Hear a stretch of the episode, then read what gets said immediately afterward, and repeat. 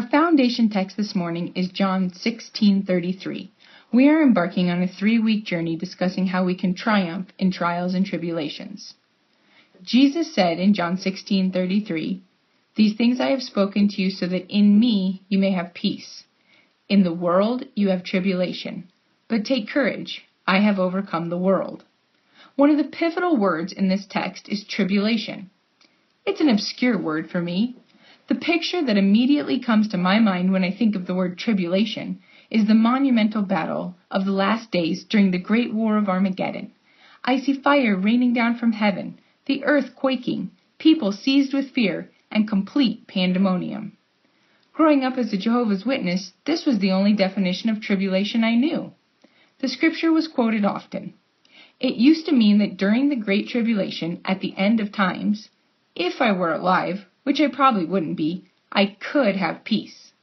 Translation This verse meant nothing to me because it was not applicable. Some of us might think that the word tribulation only applies to those going through life threatening hardships, like the refugees fleeing from Syria, or a person like Dave Roever who was literally engulfed in flames during war. Now those, those are tribulations, right? The Amplified Version of the Bible gives us synonyms for the word tribulation to help us better understand. It says distress and suffering are likened to tribulation. The Greek word for tribulation is thlipsis.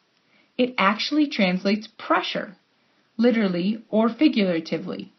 It means affliction, anguish, burdened, persecuted, or troubled. The first definition in Strong's Concordance is a pressing, pressing together, or pressure. So let's look at our text again. Jesus said, These things I have spoken to you so that in me you may have peace. In the world you have pressure, but take courage, I have overcome the world. This scripture is now applicable to every single one of us. Raise your hand if you have pressures. Exactly. It's all of us. There is not a day that goes by when the world doesn't give us pressure. For many of us, life requires us to redefine what words mean, what beliefs we hold, and how we view the world in light of the scriptures. My sermon title is The Power of Perspective. We are going to examine our perspectives and learn how much of our triumph during trials and tribulations depends on our perspective. We have some very good friends whom we have met through the store. They live in Scottsbluff, Nebraska, and they come to Estes a few times a year. Every time they come for a weekend, they seem to do some crazy, hard, unknown hikes. Over Labor Day weekend, I think they hiked over 30 miles in two days. Crazy hard. This time they were determined to summit Hagues Peak. It is the highest peak in the Mummy Range and the fourth highest peak in Rocky Mountain National Park. When Tim sent me a few of his pictures, I got so excited. They were the perfect images to weave into my message. Life is a lot like a hike. There will be times when the climb is all uphill. There will be other times when you can just clip along with no hindrances. There will be storms and obstacles and pain. But there will also be abundant sunshine, incredible views, and memories that last a lifetime. The secret to finding success on a hike, again, depends on your perspective. Tim sent this picture looking up at Hagues Peak. Incredible, isn't it? For some of us, this is what life feels like. It is one boulder, rock, obstacle, hardship after another. It looks impossible. It looks too hard to attempt. This is what it looks like when your only perspective is to see the problem and to stare at the problem. We feel the pressure mount when all we see is the problem. But if we just change our perspective, things look different. This is what it looks like when you turn around. The exact same location. One full of rocks. Totally looks impossible. The other, some of the most breathtaking views you can imagine. In my mind, turning around oftentimes is simply praising God for where we've come. In changing our perspective, we decide to praise Him for all of the good that we've seen so far. We might not be where we want to be, but praise God, we aren't where we were. Psalm 41 through 3 reads, I waited patiently for the Lord, and he inclined to me and heard my cry. He brought me up out of the pit of destruction, out of the miry clay, and he set my feet upon a rock, making my footsteps firm. He put a new song in my mouth, a song of praise to our God. Many will see and fear, and many will trust in the Lord. The question is, what do you see when all we hear, when all we feel, when everything around us points to the problem? What are we going to do when the world gives us tribulation? When the trials and tribulations come, how do we triumph? When the pressure mounts, how do we respond? First of all, we need to understand that there is pressure all the time in life. Life is full of pressure. There's pressure when you're young, pressure in the middle, pressure when you're older. There is not a day from the time you're born until the time you die that you're free from pressure. And pressure comes in many forms, but it's always there. There's pressure to go to school, pressure in school, pressure to finish school. There's pressure to get married, there's pressure to stay married. There's, right? Yeah. I don't know, but I, have heard. So th- there's pressure to have children, and then there's certainly pressure raising children, and then there's pressure to get them out and grow them up and get them on their way. There's pressure to get a job, and there's pressure to retire. There's, there's pressure to make money, and there's pressure to spend money. At every stage of life, there's pressure. But without pressure, there are no diamonds. So, how do we respond to the pressure? Well, I think there are three main possible response options. Number one, we throw a pity party. Number two, we fill with pride. Or number three, we find our peace. Pity, pride, peace. So, let's talk about number one. Response option number one. Let's talk about pity parties. Now, I'm sure you are well aware of this that pity parties can be some of the biggest bashes on the planet. They can last for hours, or days, or weeks, or years. You can party by yourself, party with friends and family, or you can party with complete strangers. Yeah, pity parties, huge. As I have grown up, I have realized that when we are real and when we are raw, that is when God has the potential to reveal himself the most clearly. So, for the sake of the kingdom of God, I will be real and raw this morning and invite you to one of my personal pity parties. Recently, I turned 35 years old. Yeah. Honestly, I had so many plans for how my life would look at 35. And zero of them have come to fruition. Now, this is particularly difficult for someone who delights in planning. There are few things in this world that I savor more than well executed plans. I love plans. I love them. And mine haven't worked, people. Okay? Didn't work. So, I'll tell you what the problem with all my grand planning was. It was all based upon the pressure. The pressure to get an education, to have a career, to get married, to have children, to have a house, to have a nest egg, and the list goes on and on and on and on. All my plans were based upon the foundation of pressure. Never once did I make plans based upon the glory of God. And I am sorry to say that, but it's true. Those plans were based on the fear of what people would think if I did or didn't attain this or that. I let the pressure direct my perspective. I literally have friends right now who would be institutionalized for depression if they were living my life. No husband, no children, no fancy career, no beautiful house. None of these things we're told we're supposed to have. If you were a woman living hundreds of years ago, this would be like a death sentence. Let me tell you something. Not terribly different today. Might not be a literal death sentence, but it's social death. Like clearly social death. There's nothing to post on Facebook. I mean, right? Social death. We might be the most advanced people on the planet, but our old prejudices and our old presumptions still remain. There are certain marks of success by which we judge one another. We do it all the time. All of us do it. Honestly, most of the time, we create the pressure more than the outside world does, but the outside world fans those flames. There is not a week that goes by that I am not asked dreaded questions. Okay, folks, you can't have children without the marriage part first, alright? You need the boyfriend before you get married. Stop asking me all those questions. Because all it does is produce pressure. So, as I was approaching my 35th birthday, I had a decision to make.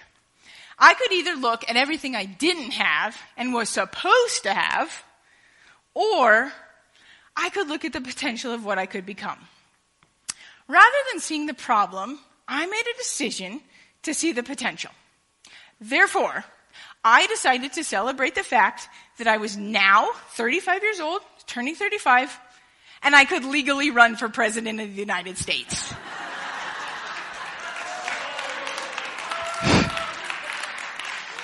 Palmisano for president. Doesn't it have a great ring to it? Palmisano for president. The power of a new perspective. Yes, this is what goes on in my mind. Um, Terribly frightening, but true.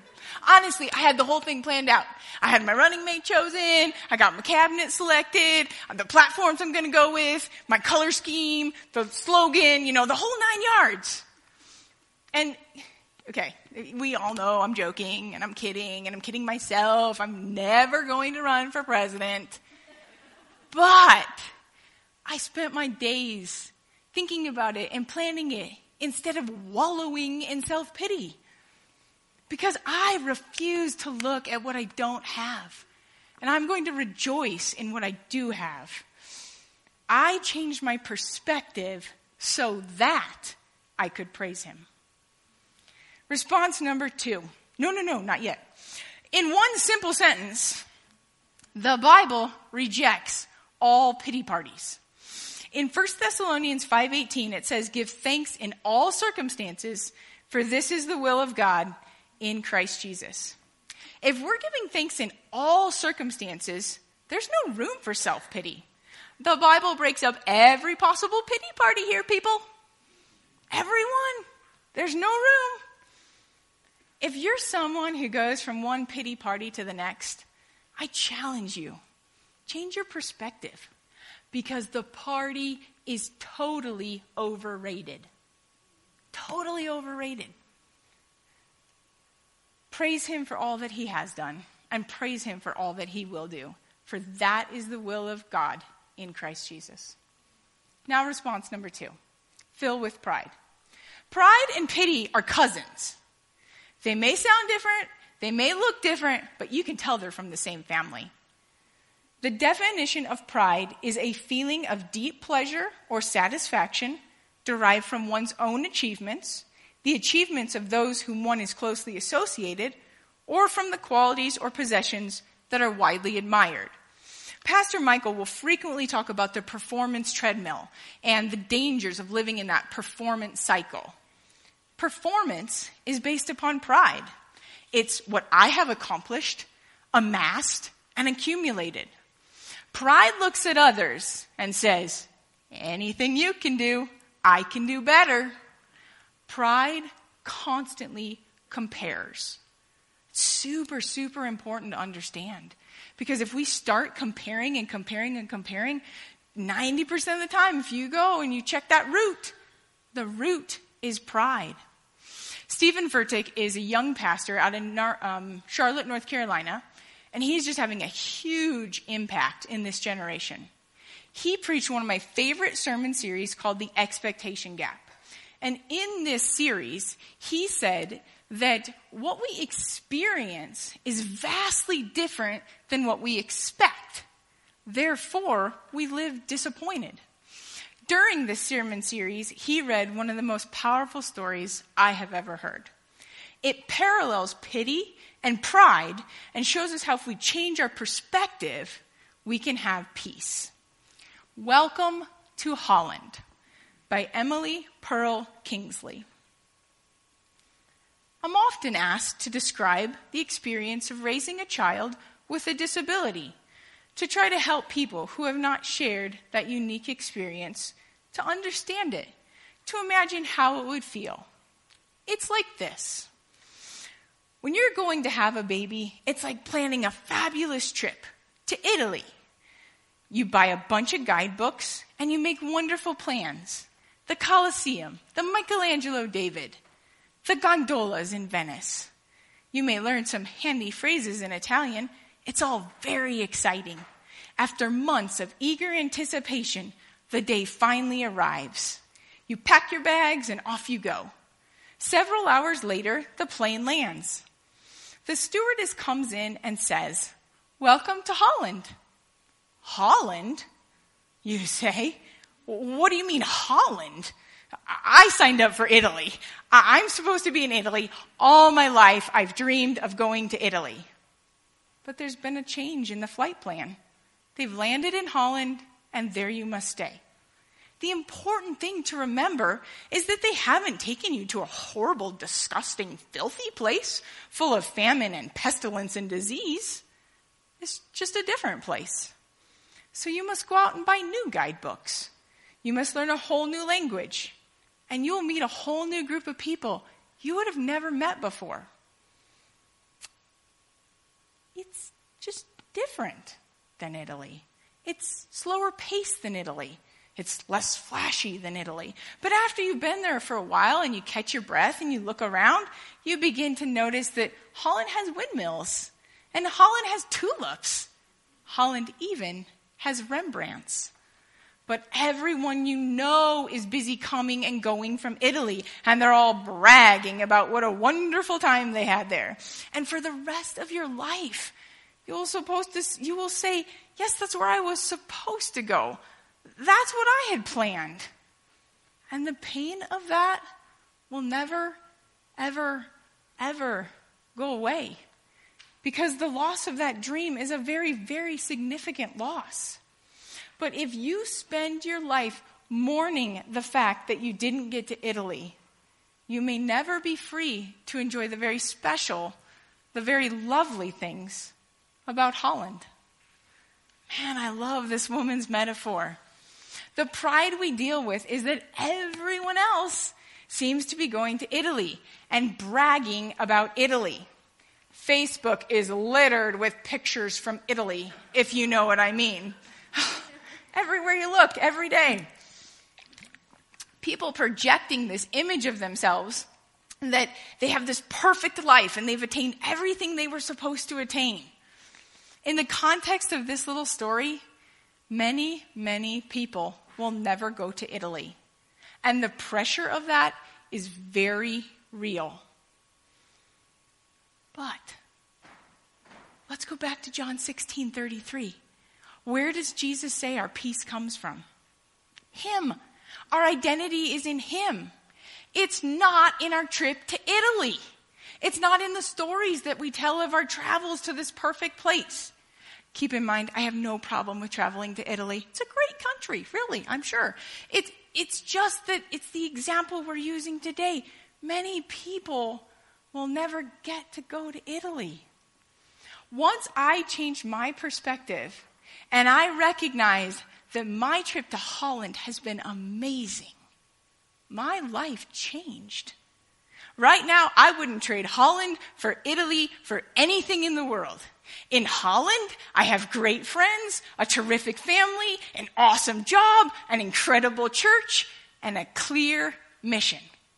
I love Holland. Have you come to the place where you can thank God for Holland? You know, maybe your marriage ended and you didn't think that was going to happen. Maybe you lost a loved one. Maybe you didn't get to go to school, or maybe you didn't get to graduate from college like you had wanted to. Perhaps you have some consequences from some bad decisions that were made. Maybe your kids are living in rebellion. You know, maybe you wish you would have gotten married. Maybe you wished you wouldn't have. maybe you didn't get to go to Italy. Can you be happy in Holland? That's my hope. My hope today is that we can all let go of Italy and learn to love Holland. Response number three find our peace. The last possible response to the pressure is finding peace. We'll read our text one more time from the Amplified Version. These things I have told you so that in me you may have perfect peace. In the world you have tribulation and distress and suffering, but be courageous, confident, undaunted, filled with joy. I have overcome the world. My conquest is accomplished, my victory abiding. Our peace comes from our position in Christ. He says that we may have perfect peace in Him. Notice that he gives us peace. In 2 Thessalonians 3:16 it says, "Now may the Lord of peace himself give you peace at all times and in every way." So he gives us peace and then he tells us to be courageous. He doesn't say courage will overcome you. He doesn't say I will give you courage. He says be courageous. You know what the distinction is? It's a choice. It's a choice. We can choose to be courageous, confident, undaunted, filled with joy. That's right. We can choose to be filled with joy every day. There's so many things in this world that we have no control over, but we can always control how we choose to respond to any given situation. We can change our perspective. We can see that his conquest has been accomplished. He has overcome the world, and we are in him. The pressure no longer has power over us. That is good news, friends. The pre- Amen? Come on, we can, we can be a little more lively here. Amen. The pressure doesn't have power to direct our perspective. It's so exciting. The pressure doesn't have power to direct our perspectives. We can praise Him in all circumstances because we are becoming diamonds in Christ. Please come back next week for Pastor John Stalker. He is so excited to come share his heart with us. He was the pastor of Resurrection Fellowship in the Valley for a number of years, and he is actually the one who set this Triumph in Trials and Tribulations series up. So we would love to have you join us. At this time, we'd like to invite the worship team up, and we will close our service. You were a very good audience. Thank you for listening.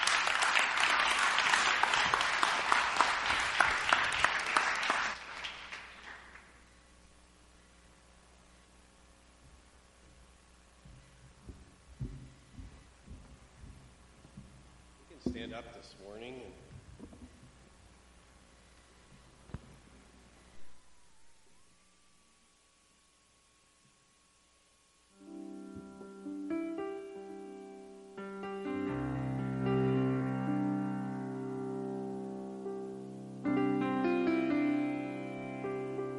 When peace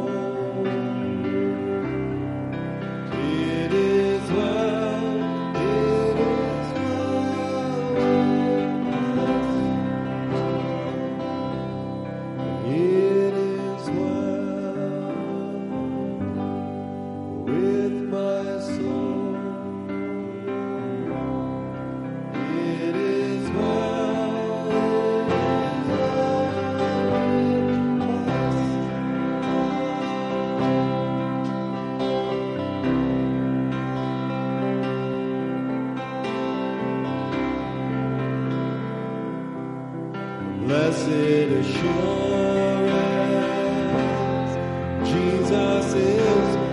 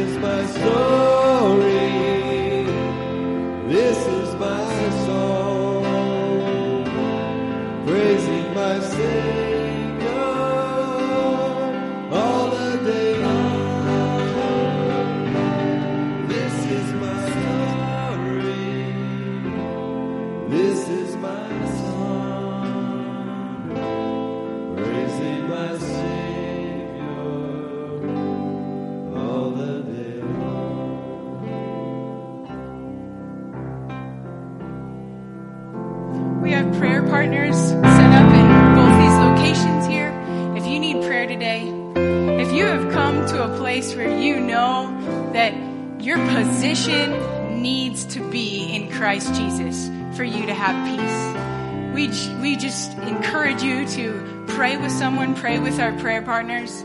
If today's a day that you say, Lord, I just want to thank you for Holland. I want to change my perspective. I want to turn around. I want to let go of Italy and thank you for Holland. Then join me in praying. Father God, we are amazed by your goodness and your grace. Lord, we thank you that you have given us so much and that you have given us a story and you have given us a song. And I just pray that, that we would be filled with power and filled with joy to live lives in Holland that reflect your glory. I bless these people in the name of Jesus Christ. Amen.